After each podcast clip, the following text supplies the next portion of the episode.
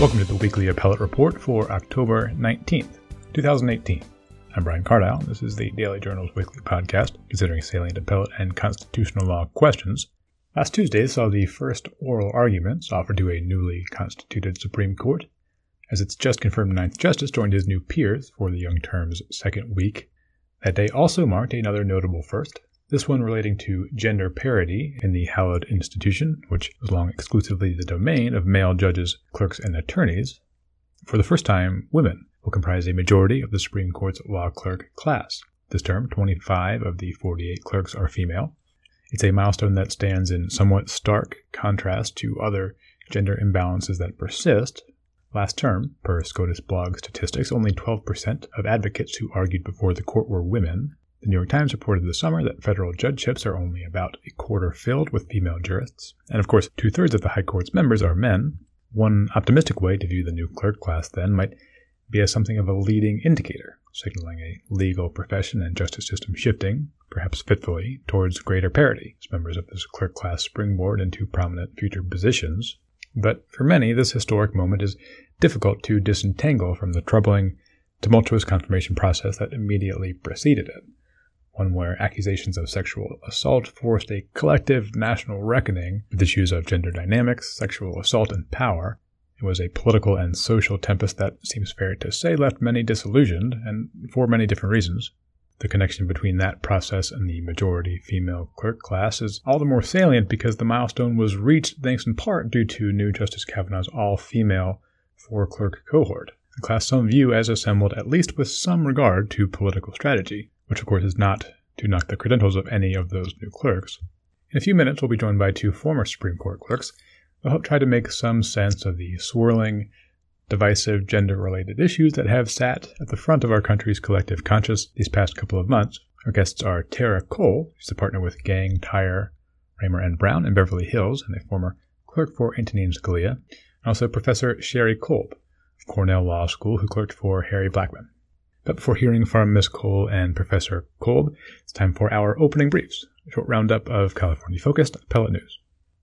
A set of recently appointed Superior Court judges will temporarily serve as California Supreme Court justices to act on an appeal over whether state jurists are owed millions of dollars in back pay due to years of miscalculated raises. The High Court's six members officially recused themselves earlier this week, making way for the stand in judges, all of whom took office last year after salaries were raised to comply with a court order in the case. That court order sided with the class of former and current bench officers, and the Second District Court of Appeals affirmed. The state asked the High Court to grant review, and now these six fairly freshly minted Superior Court judges will decide whether to do so, and indeed will be tasked with determining the matter on the merits if review is granted.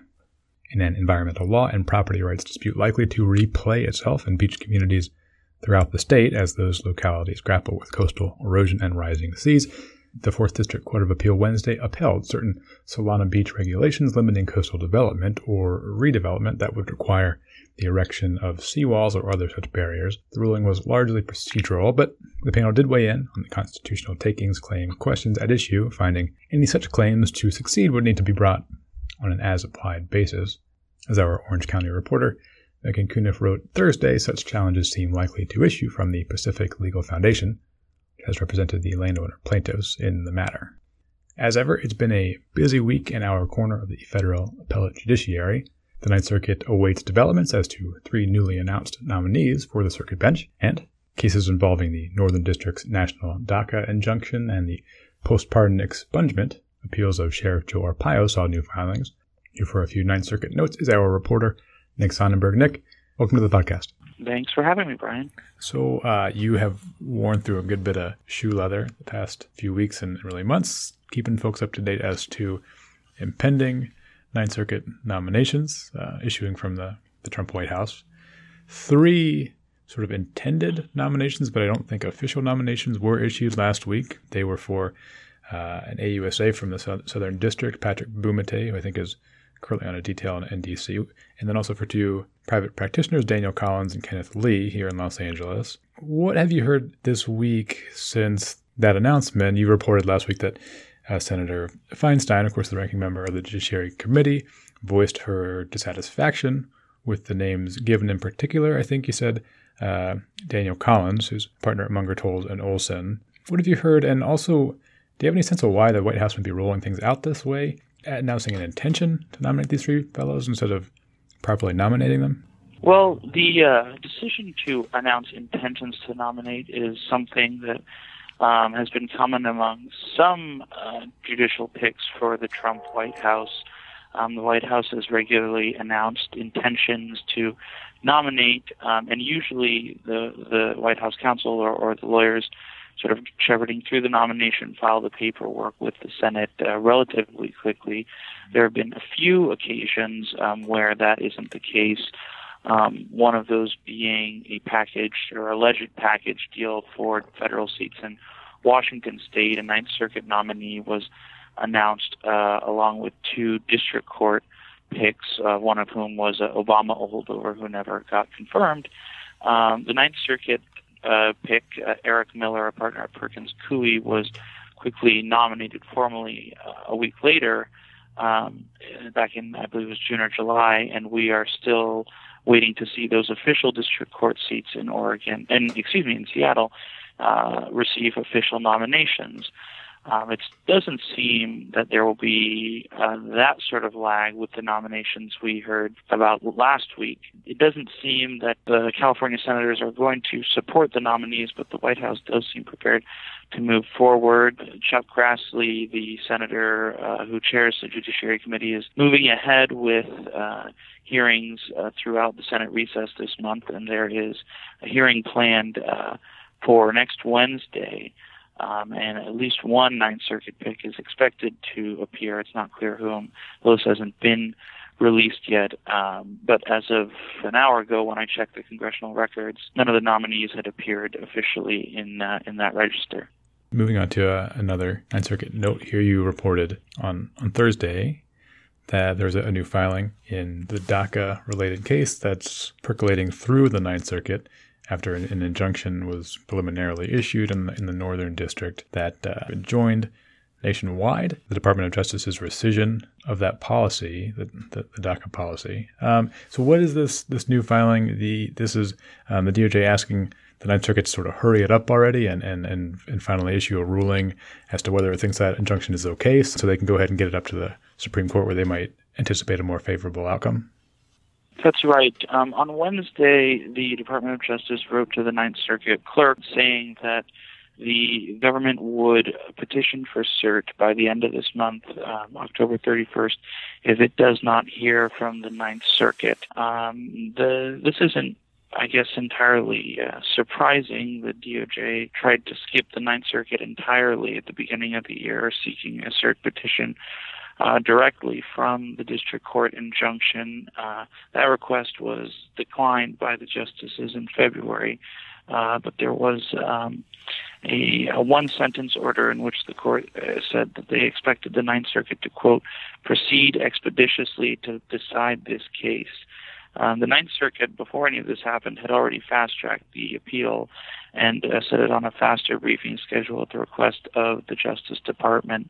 It was argued in May, uh, May 15th to be exact, and uh, we're here now in October with no decision. A five month period in between an oral argument and a final decision is not uh, a long time when it comes uh, to regular appeals in the Ninth Circuit. In fact, that might be one of uh, quicker schedule for something um, of this sort of importance. But uh, the DOJ apparently is not happy that they do not have a decision yet, and they are ready to go to the Supreme Court with or without uh, Ninth Circuit review.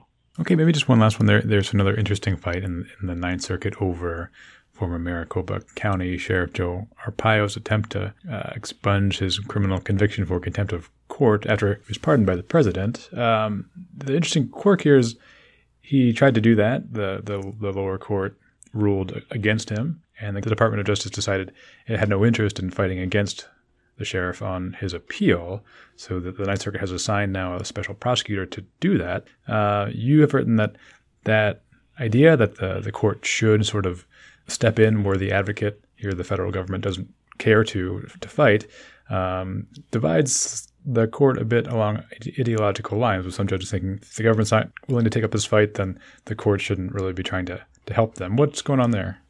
That's right. In uh, April, a motions panel of the Ninth Circuit said that a special prosecutor uh, would be assigned to the case to defend, uh, for the purposes of the appeal, the district court's decision not to vacate um, former Sheriff Arpaio's conviction. Um, the judges, the majority judges who authored that order cited Federal Rule of Criminal Procedure um, 42A2, um, which says that in the situation where uh, the government declines to ar- argue a case on appeal, the court, quote, must appoint another attorney to prosecute the contempt conviction. Um, and so uh, the Ninth Circuit cited this sort of rarely used statute and said their hands were tied um, and that they were required to appoint someone. Uh, conservative judges on the court have said that that's unnecessary. It's a, this is another example of judicial overreach. Um, and there was a uh, internal call to review that decision en banc. Um, that vote failed. Judge William Fletcher wrote uh, in concurrence to explain um, why uh, why the decision was correct to appoint a special prosecutor, um, and several of his liberal colleagues signed their names. Uh, to to that decision, and uh, I know his attorneys, uh, Arpaio's attorneys, told me that by within uh, three weeks they expect to um, file a petition for a writ of mandamus to the Supreme Court uh, seeking review on this matter. And and so the the news, I suppose, this week the the latest news is that that special prosecutor has been named. Is that is that right? Who who is that? That's correct. Um, this week, the court announced that it had selected uh, Los Angeles partner at Boies Schiller and Flexner. His name is Christopher Caldwell. He's a highly respected sort of white collar attorney here. Um, he um, began his career in the early, uh, excuse me, in the mid 80s in the DOJ's public integrity section. Um, it's not quite clear how he was selected. That process isn't publicly disclosed, but those credentials might have helped his selection.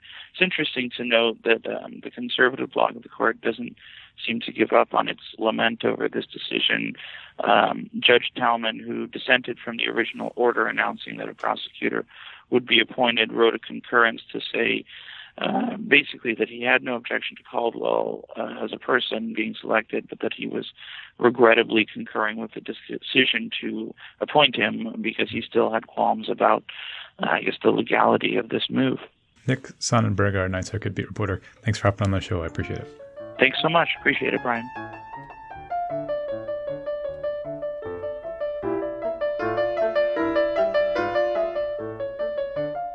The confirmation of now Justice Brett Kavanaugh deepened social and political divides as bitter fights played out in the U.S. Capitol, on the floor of the Senate Judiciary Committee, and on television and computer screens across the country. The fight centered on the gender tinged issue of how to regard sexual assault allegations against a powerful man on the precipice of high office.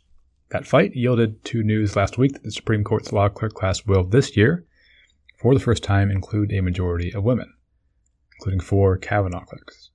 To help make sense of all these swirling gender related issues, we're very pleased to be joined now by two former Supreme Court law clerks.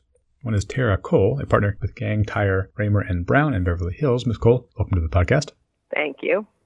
And Professor Sherry Colb from Cornell Law School. She's also a frequent uh, commentator and an author. I most recently have a book weaving together some common threads between the anti abortion, pro life movement, and, and, animal rights movement. Uh, Professor Colb, welcome to the podcast. Thanks. Glad to have you both here. Uh, Ms. Kole, you clerked for Antonin Scalia on the U.S. Supreme Court, and Professor, you spent time clerking there for Harry Blackmun. A, a Nixon appointee you ended up taking a turn towards the, the left side of the political spectrum, an interesting turn. And I was hoping to speak with you both here apropos of a story that was um, heralded by the New York Times, among other outlets, a couple of weeks ago as the Supreme Court took its its second week of October term 2018, then with its full comp- with its full complement of justices. The story being that for the first time in its history, the High Court will have a, a majority female law clerk class, and that uh, achieved at least in part by dint of the newest member Brett Kavanaugh bringing an all female four member cohort. That second piece there kind of introduces to the the story some additional gender related strains and, and issues sort of residual of his, his hearings and confirmation process that was a fairly uh, heated fight and involved a lot of gender issues over the past few weeks. We'll sort of get to that part in just a minute, but I just want to talk about just about the the, the majority class it, itself and, and how consequential that is as as you view it. So, um, Professor, maybe we could start by regarding how big a, a, change it is, how significant of a moment it is to have a majority female class. I was doing some some pretty quick sort of back of the napkin math, looking over some recent terms, and didn't seem like the numbers were terribly close to equal. So it seems like this is a a, a, um, a noticeable change from previous practice. I don't know how it was when, when you were there in terms of gender numbers, but what's your thought on how big of a change this is? Well, when I was there, my recollection is that there were eight female law clerks out of, I guess it was 38 altogether. Okay. And so that, you know, that's a big change. In fact, I remember once emailing, and it was the first year that the Supreme Court had email, and uh, I, I just wrote to all of the women law clerks and invited them to lunch. And I said, you know, because we could all fit around a table. And everyone was interested in going except one, and that was um, Justice Thomas's clerk, Laura Ingraham. I wonder her particular hesitancy. She had said that she didn't believe in separate but equal for women. Miss uh, Miss Kole, are your experiences somewhat similar from your time at uh, at the Supreme Court in terms of the gender balance of the the clerk class?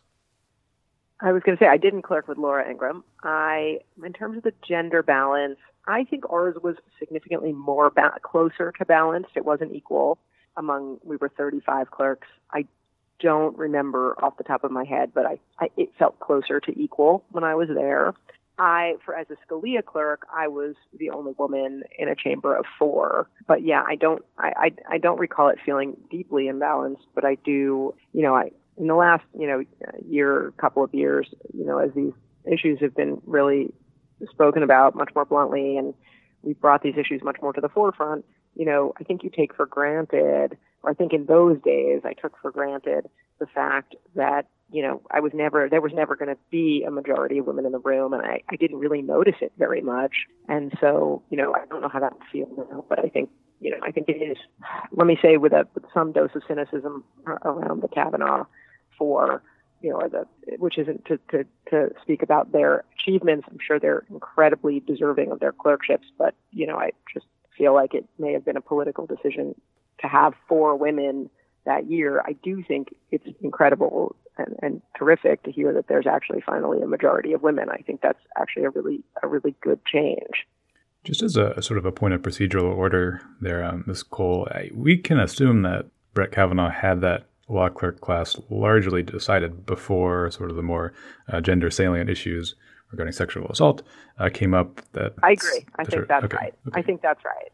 And yeah. I still, I still can't help but have some questions about the motivation behind it. Not, not that anybody thought that these issues would necessarily have come up in the way that they did, but uh, I feel like at the forefront of that, you know, from the, the day of the appointment, it did seem like there was a lot of emphasis on, you know, how many women he had hired. Certainly, I don't think that anyone was anticipating what happened happening. I just feel like it was maybe a little bit of, and, and this is where again my cynicism comes in, but maybe a little bit of you know uh, coming out because because they weren't appointing they were they were not going to appoint a woman, they were appointing a man. You know that that that would soften the blow of that. Yeah, he when the nomination was announced, he made a point of of talking about how he'd hire so many women clerks and that he coached girls basketball, and so I would have to agree, agree with the, the cynical, at least somewhat cynical approach.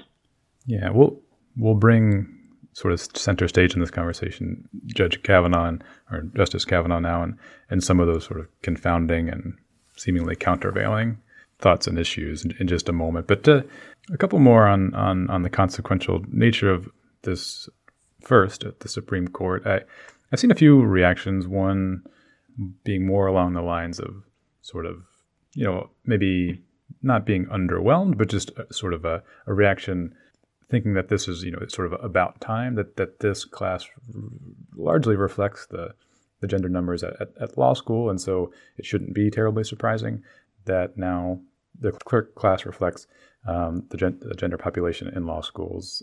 But how is the best way to view this number in in relation. You know, if if it, folks might say it should be unsurprising that things are fairly equal, that seems to ignore some other gender disparity numbers that, that do seem to still exist. If you look at uh, the SCOTUS blogs uh, stat pack from this previous term, they look at things like gender of, of, advocates before the Supreme Court, and I think roughly 12% of the advocates this last term had been women. That's down from previous numbers, but had only been sort of about 20%. Of course, the court itself uh, still predominantly male with three female justices. Uh, an ABA study came out suggesting in August suggesting that firm equity partners were still largely tilted towards males. Ms. Kole, do you have thoughts on, I guess, the best way to view this uh, Kirk class in relation to, to those sorts of sort of still uh, imbalanced numbers? Sure, I have I have a lot of thoughts. I listen. I I think that it's it's great that there is a gender balance on in terms of the clerks, but that's you know there's 36 clerks. It's not a lot relative to the population of lawyers. And I think, you know, there's there's going to be still a lot of progress in the legal profession that needs to get made. I think that when you look at it, right, law schools have been, I think, relatively equal for some time. And and so something is happening between the moment that people graduate law school and, you know, their path, you know, toward becoming equity partners at law firms, becoming Supreme Court justices, becoming advocates in front of the Supreme Court, that's changing the equity balance. I suppose, you know, the fact that there are, look, if I want to extrapolate out, and who knows, I think when you're coming out of the Supreme Court, to be very honest, it's a very rarefied air that you're walking into and that you're breathing. And I think that sets you up for a lot of success professionally. It sets you up with a real presumption that you're going to succeed. It doesn't mean that everybody who comes out of the Supreme Court does succeed, but it certainly it certainly sets you up in an incredible way with a lot of advantages. Um, and so, you know, when I think about it, I think, okay, the more Supreme Court clerks there are, the more likely we will have, you know, more top female professors, top equity partners at firms, advocates in front of the Supreme Court, people who are maybe on the path to becoming Supreme Court justices. And if you look at the recently nominated Supreme Court justices, a number of them have been Supreme Court clerks. So, you know, in that sense, look, you're adding a handful of numbers to the pack who may have some advantage in achieving those things. But in terms of the breadth of people coming out of law school, you know, I happen to think that, that this probably has very little bearing on on their path. And, you know, the questions, the real questions of, of, you know, will there be majority female equity partners at a law firm ever or in most law firms ever? I think that has a lot of, you know, that has a lot of, to do with how law firms behave, what the profession is like. It, it, there are a lot of questions that need to be answered that really have nothing to do with what's the composition of the Supreme Court clerk class. Professor, do you have uh, thoughts on, on that as well? Yeah, I think that, I mean, I think there's a lot to that, that we are talking about a small number of people. And so it's unlikely that, you know, even if every one of them becomes an equity partner, except the ones who become, you know, a Supreme Court justice, mm-hmm. the, the, the odds are, are pretty good that that that will not change the numbers because it's a small group of people. But the hope, I think, is that they serve as a kind of role model, and they also they also make the people that they work with more comfortable with having an a, a woman who's equal around. Because I think to when it's a very small number, that there are men who simply aren't, you know, they they mean well, but they are not comfortable uh, having female equals around them. Um, I mean, Justice Brennan was in many ways great in terms of his jurisprudence for equality, but I don't think he had any female law clerks at all. And there were women graduating, you know, at the top of their class in law school around that time, even though there were fewer maybe. But so I, you know, I think that part of the part of the point of having a lot of incredibly successful women is that they then inspire other women and they also create an atmosphere where perhaps ideally men start to take it for granted that women are, are equals. And that really comes from from working around people. So hopefully they're not just the individuals they are but also they usher something in you know maybe i think that's a great point and i think it also goes to the question of what do people think a lawyer looks like? You know, a top lawyer. What does a top lawyer look like when you're a client, you're general counsel of a major company, or you're somebody who's got a litigation matter or a corporate matter that's incredibly important to you, you know, and you walk in a room and you think, well, who's the person I'm going to hire? I think there is, and I've, you know, sort of wrestled with this in my own career, in my own practice, there is an expectation, I think, in some people's minds. What does a lawyer look like? To some people of certain generations, a lawyer looks like an older man with gray hair, or you know, or some version of that. And I think that so much of having you know top women in the field as as sort of it's not just as role models for the people around them, but it sort of changes the conversation and changes the perception of what is my lawyer going to look like and I think that that's actually even just that representation can be can be meaningful on a psychological level for people. We've sort of spoken about the, the potential impact that, that this event could have on, on the legal profession more generally. I'd like to ask um, what impact it could have on on the court, uh, perhaps uh, in, in, in, an immediate sense in terms of this term or in, I suppose, subsequent terms if this equity keeps up. Professor, what sort of effect could having a majority female class have on, say, things like what cases might get heard or, you know, what justices might focus on in terms of the precedent they look at to help them queue up questions for oral argument? Is there any, you know, extent to which this equity could impact the way the opinions eventually get written or votes even get cast? Um, what are your thoughts on that? I think it's very hard to predict something like that because, and part it's because uh, the justices that are currently on the Supreme Court, I think, pretty much know what they think about a whole range of issues that are likely to come before them. You know, notwithstanding their professions of agnosticism during their respective hearings. And so the odds that law clerk is going to persuade any of the people currently on the Supreme Court that they should change their mind on something or come out a different way, I think is unlikely, except on issues where there's no real ideological uh, component, and then it's not clear how gender would even bear on on those issues particularly. Sure. So, I, I I think that sometimes where there's like a new, uh, you know, it's you don't always know what the controversial issue of tomorrow is going to be. And so there's some new issue, and people are, are, haven't yet thought about it and aren't sure what they think about it. You know that a law clerk can make a difference, but again, it's not as though you have a random sampling of you know the top talent among females clerking for the court. Most of the justices, you know, Justice Scalia was actually an exception, and he would hire people from different points of view, and he enjoyed I mean, obviously, I can, you know, um, I can't tell you directly, but yeah. So you know, but most um, most of the justices, you know, are not that interested in debating with their law clerks, and so they hire people for the most part. Actually, Justice Kennedy would also uh, hire for for a lot of the time people in different of different ideological camps, but I think now that, that that's going to be determinative. So even if in general women are going to take a different view of things, that you're not getting in general, you're getting people selecting.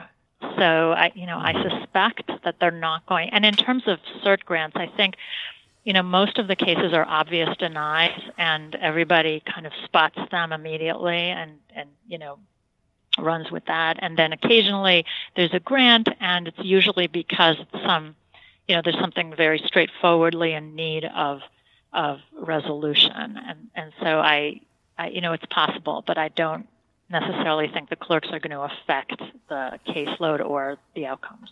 Totally agree with that. I, I, I was I was the the Scalia liberal clerk, uh, and you know my my experience of of of being that it was that you know Justice Scalia loved to, to debate and spar and have a conversation. He knew he knew his own mind. He knew how to make up his own mind. Uh, there was very little that I was going to convince him on that would fall into the category of like big ticket type of questions. Sure, if we had a knotty maritime law uh, case and I thought one thing and he thought the other, he was sometimes happy to go, could be persuaded to my side. But uh, mm-hmm. but on on the kinds of cases that are you know really the the the cases that I think people are talking about more specifically in the media and concerned about I don't think it I don't think it has any bearing and I think the point about people's ideology is right. I mean, I think we make this assumption sometimes that all women will feel the same about that that more women are, are left leaning or that all women will feel the same about gender issues and the truth is they they most certainly don't. And uh, and so I think, you know, that that's going to guide people more than than the fact of their gender.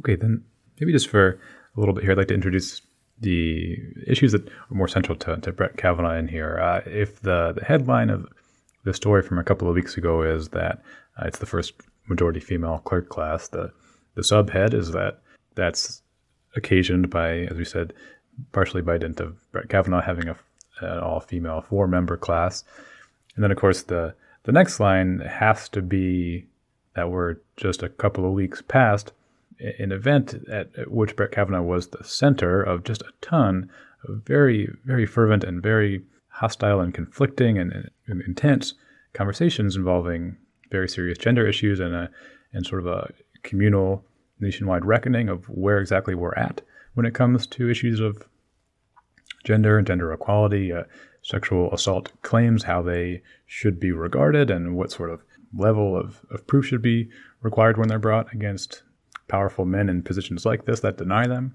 I think it'd be fair to say that plenty thought Brett Kavanaugh's uh, hearings and confirmation represented sort of an un- unfortunate step back in where we might have thought we were when it comes to gender equity and equality in the country. Others would disagree with that and say perhaps it was Brett Kavanaugh that was treated unfairly. But I guess the first question might be, Professor, do you think that it can be the case that uh, you know one could regard Judge Justice Kavanaugh's all-female clerk class sort of independent of any of that other stuff and, and regard it as a sort of unqualified good, as a you know a bit of advancement socially and with regards to gender, or is it all absolutely tinged in your view by the events that preceded it and the hearing and the confirmation of the justice? I think it's very hard to separate the his selection of the of of an all woman class from his conduct during the hearings and the conduct that I thought was quite effectively proven in the course of the hearings as well. I mean, I think of it as in terms of like if you if you go to a bakery and you find out that there's something really disgusting in in the bakery, then when somebody brings out cookies, it's very hard to think about those cookies without mm. thinking about well, you know, there's this thing that might or might not be in there, and you know, so yes, it's you know, it's great that when justices hire female clerks and so on, but to me, it's it's really hard not to see lots of the things he does now as tainted with his prior behavior. Uh, Ms. Kole, do you have thoughts on whether those sort of two issues are, are separable or if they're um, just bound together naturally? I agree with all of that. I think that the, you know, look, I, I, I certainly hope that, that the women who are clerking for him will come out of this as Supreme Court clerks right? And without any of the stigma or the question around who they clerked for, because ultimately, you know, it's out of their control. And so, you know, I, I hope that it doesn't leave them feeling like they have an asterisk next to their name or have people question them in any way. I mean, I think that they should be treated and considered Supreme Court clerks who come out because they certainly, I would imagine, were incredibly qualified and worked incredibly hard to get there. So I sort of divorce them and their qualifications from the larger whole. But yes, I mean, I said this before. I, I you know, I couldn't help but feel like when Brett, even even from the get go, when he came out and it was, you know, I have an all female clerk class and I do all these things for women. You know, it felt a little bit as as a lot of these appointments of recent days do. I mean, it felt a little bit staged. um, and a little bit uh, and, and and a little bit you know media focused in order to to try to you know justify or get past the hump of any criticism. And then I think obviously what followed is something that left a pretty indelible mark on everybody in the country um, who's watching, and and you know makes it hard for anybody to, at least in the immediate sense, think about Brett Kavanaugh and not associate him with with those hearings and those events. It's, I think it's impossible. I'm by the way, I'm in London right now, and that's all anybody is talking to me about is wow. is the Kavanaugh hearings. So it's reached far and wide. Yeah. Yeah, and safe to say they they have uh, some things of their own going on right about now as the the Brexit deadline looms. So that's interesting to hear. Um, they, they do, but they're glued to the they're glued to the TV on us. Yeah, interesting. And uh, Ms. Kole, as you you mentioned that piece of Kavanaugh's hearings feeling a bit staged. I suppose if one were looking for a cynical purpose, one wouldn't have to look too far because even before uh, Professor Blasey Ford came forward with her accusations, there was, you know, very salient gender threads here relating to Brett Kavanaugh in terms of how his jurisprudence might sort of asymmetrically and negatively impact women, potentially, you know, most notably in the area of reproductive rights and, and, and abortion. So that would lend some, you know, credence to the thought that there might be something a little bit cynical below the surface. Um, Professor, you wrote recently a, a equally uh, cynical take as to why Justice Kavanaugh might be having a all-female clerk cohort. I mean, you sort of muse worrisomely in, in the title, "What if Brett Kavanaugh's female law clerks are all beautiful?" in relation to some stories that came up during his hearings that all his clerks tended to have a certain look, namely uh, beauty physical beauty. What are you getting at there? And is that another way that you're worried that you know we should be sort of skeptically looking at his historic all-female clerk class? What I wanted to sort of bring out with that blog post was that there are that this sort of focus on female beauty can be harmful in you know a variety of ways. So it starts with the assumption that the various allegations against Brett Kavanaugh for selecting women with a certain look or beautiful women uh, are true. I don't actually know, and I, I, say that in the blog post that I, I, have no idea whether they're true, but there are very, various people have posted it's not an accident that all of his clerks are beautiful, and that even the professors at Yale were were sort of, or at least one professor at Yale was grooming them and selecting and, and having them send selfies of themselves in different outfits to see if they met whatever the the look was that that was wanted. Um, and that if that's true, one possibility is that the clerks could encounter harassment on the job, and that, that you know the selection process reflects one of the pieces of the job, and that that would obviously be terrible for the clerks. I've heard nothing at all um, suggesting that he harasses any of his law clerks. I've heard nothing like that. So, you know, what I talk about is that there's this other possibility that his law clerks have a, you know, a fine time as clerks and they do well, but that there's still something really problematic about you know him selecting people in part based on what they look like and that this is this may be a harm to people who never get an interview in the first place. So they may not even realize what's going on, but that it's sort of, I mean, there's already a kind of um, sort of beauty preference, I think, that that's quite salient, and there are all this, you know, research suggesting that people make more money if they're pretty and whatever. Um, and I think that's true for men, but in different qualities, like if they're tall and handsome and, and things like this and strong. Mm-hmm. But you know that this would contribute to it, and it would stand out because it, to to be noticeable that somebody's actually hiring model-like law clerks all the time. That that um, that that would contribute to a, a, kind of process where part of the job is being aesthetically pleasing to the employer, and that that would be re- really bad. But it's really more about the possibility. That I don't mean to suggest that he is doing that because I really don't know. Ms. Kole, how, how did you think about that piece of, of the last few weeks were, um, and and more generally, I suppose some of that reporting that, that you mentioned, Professor, done by Slate's uh, Dahlia Lithwick and Susan Matthews regarding a couple of professors at Yale seeming to import and, and price in some pieces that were not particularly related to to legal prowess into the, the law clerk grooming and selection process. Um, Ms. Kole, do you have some concerns as to that particular uh, issue generally when, when um, along those lines that were reported in Slate? Sort of. I mean, yes, of course I have issues with it. If it's true, it doesn't, it's, if it's true, it's not good, right? But um, I'll tell you what it brought up for me was that it reminded me of the fact that I think, and on a tangent, but I think you'll see where I'm going with it, which is I think pass fail at law schools is very dangerous. And and what I always thought of at Yale was that they didn't have grades. And I don't think Harvard. I think Harvard went pass fail. I was at Harvard. We had grades. And I always thought when I was there, what a good thing that we have grades because what grades do is it allows you to differentiate yourself based on how hard you work and how smart you are and how, you know, and, and, and how good a lawyer you are. And I remember always thinking, you know, at first people would say, well, Yale seems like so laid back because it's pass fail and you're smart and that's great.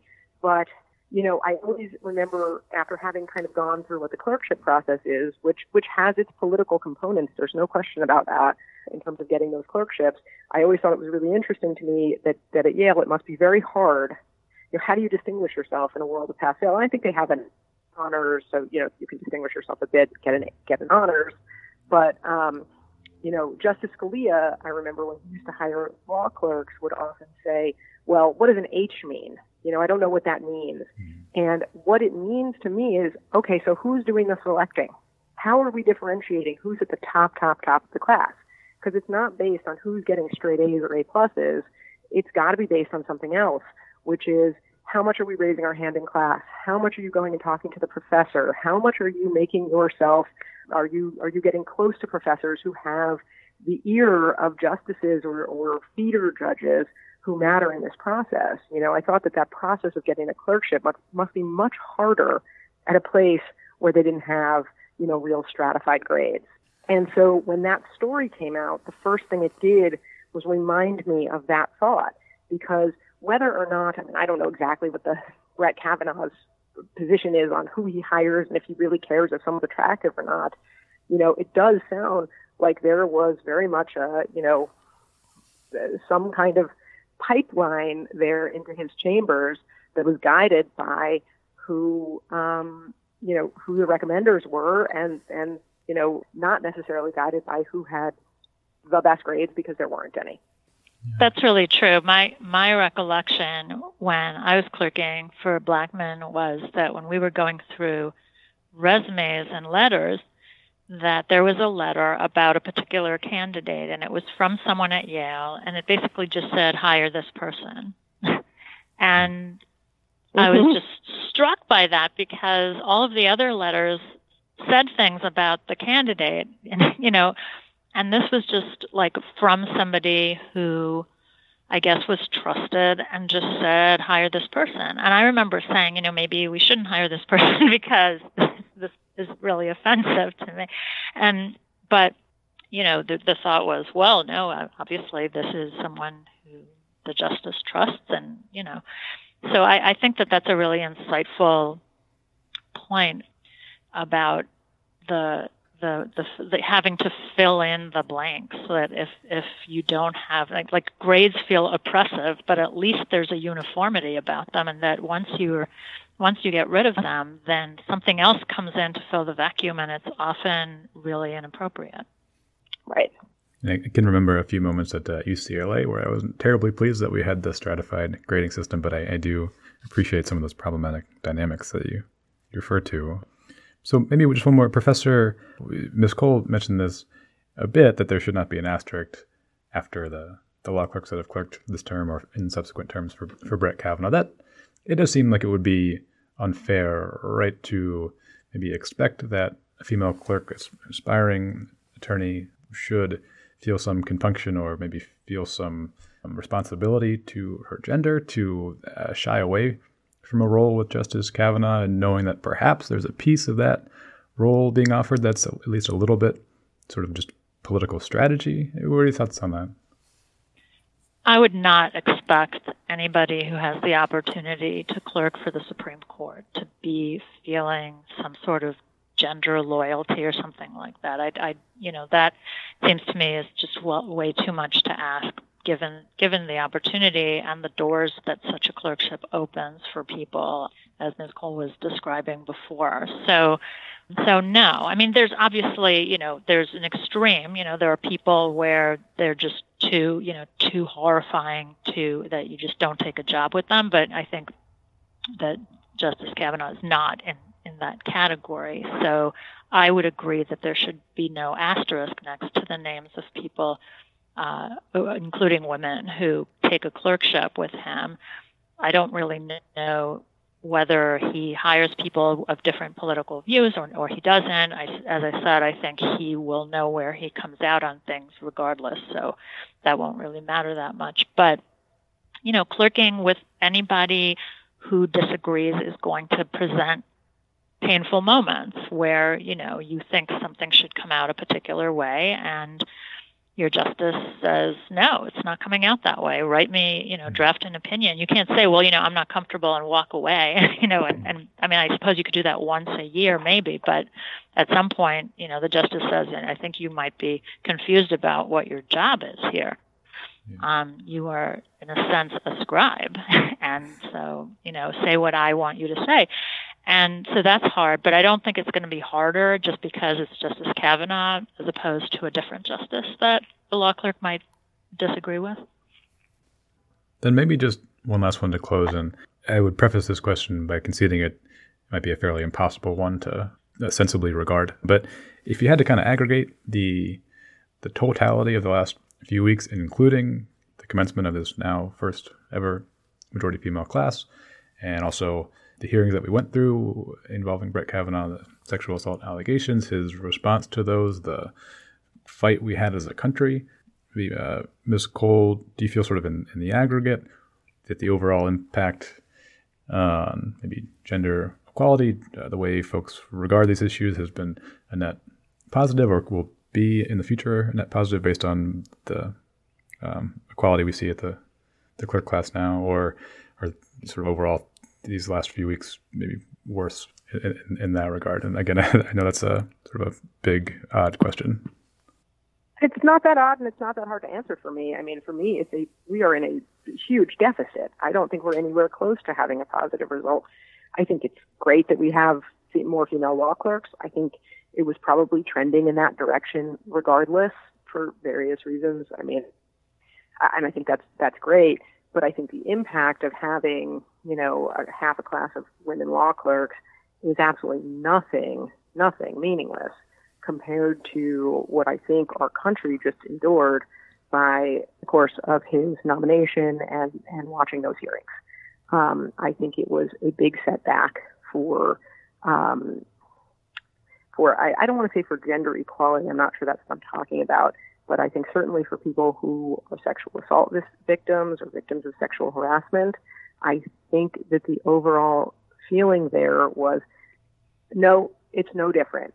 A powerful man is a powerful man, and he's and he and the people around him feel that he is entitled to this position, and that unless you have some very clear evidence, evidence that you know is almost impossible to obtain in these sorts of cases, that someone who comes forward and is thoughtful and credible and has no reason to lie about her testimony, in fact, has every reason to keep it secret, is not going to be believed. And that a man who gets up and is belligerent and uh, seems to be not telling the truth about a number of things, big and small, and but behaves as though he's entitled to the position that he is about to receive, I think you know uh, that that he wins and she loses is the takeaway from the last few weeks, in my opinion, and I think in the opinion of many people in this country. And I mm-hmm. think you know to just add on to that, I think the other piece of this is that I think with every you know every time something like this happens, and that person gets put on the court and it feels incredibly political because it was. I think it also takes away, and I, by the way, I put the political piece on Republicans and Democrats, but it was a very political process um, I think it takes away from the legitimacy of the court. And I think when you think about the legitimacy of court, look, the, the Supreme Court doesn't have, you know, they don't have an army behind them to enforce the rules. They enfor- they're they're uh, as powerful as they are because we believe in them. We believe that they are right. We believe that they are fair. We believe that they are just. We believe that they are trying to do the right thing. And I think with every, you know, everything like this that I witness, it, I think, you know, for the country, or at least for some of the country, it takes away the legitimacy of the court. And I think that's a very, very dangerous thing. Yeah, Professor, do you have concluding thoughts on these past few months and, and their impact on gender relations or, or uh, as Ms. Kole said, the, the court generally? Yes, I, I agree with everything that Ms. Kole said. I think that it was really a terrible experience watching these hearings. I can say that just um, the students, the female, some of the female students here felt completely traumatized by what they saw because there was somebody who was credible describing in you know in a painful setting what had happened to her. And then there was just you know people reacted as the you know i mean the president of the united states who often says things that are problematic but he you made fun of her. And you know the the overall sense was that you there's no place you can occupy as a woman where you will actually be heard and believed um, regardless of the lack of incentives and to lie, and also the regardless of how completely absurd the you know the the other side's witnesses. you know, he gets up and he did. He said things that were false. Um, he acted like an entitled, spoiled bully, and uh, he was disrespectful to female senators. And and yet this didn't in any way. So I think what ended up happening is what a lot of women saw that this is what happens. You know, I mean, it's a little bit like when people watched the O.J. Simpson trial years ago, and it was going on for a year, and it be, it was sort of the birth of you know 24-hour news cycle, cycle, and and that's people walked away thinking, okay, that's what a criminal trial in the United States looks like, and of mm-hmm. course they were mistaken about that in many ways, but but this time it's it's harder to reassure people that that the judge, you know, when especially when he yelled that he had to wait 10 days. And you think about all of the people languishing in jail awaiting trial and his the lack of empathy. And I so I, I think that it does detract from the legitimacy of the court and it, I think it does leave a lot of women feeling like if they were victims or will be victims of sexual assault they might as well just keep it to themselves. Um, then we can go ahead and, and leave it there for now. Tara Kole from Gang Tyre, Ramer and Brown in Beverly Hills. Thanks very much for being on the podcast. I appreciate it. Thanks for having me. And uh, Professor Sherry Colb from Cornell, thank you as well for joining the show. Uh, thank you too.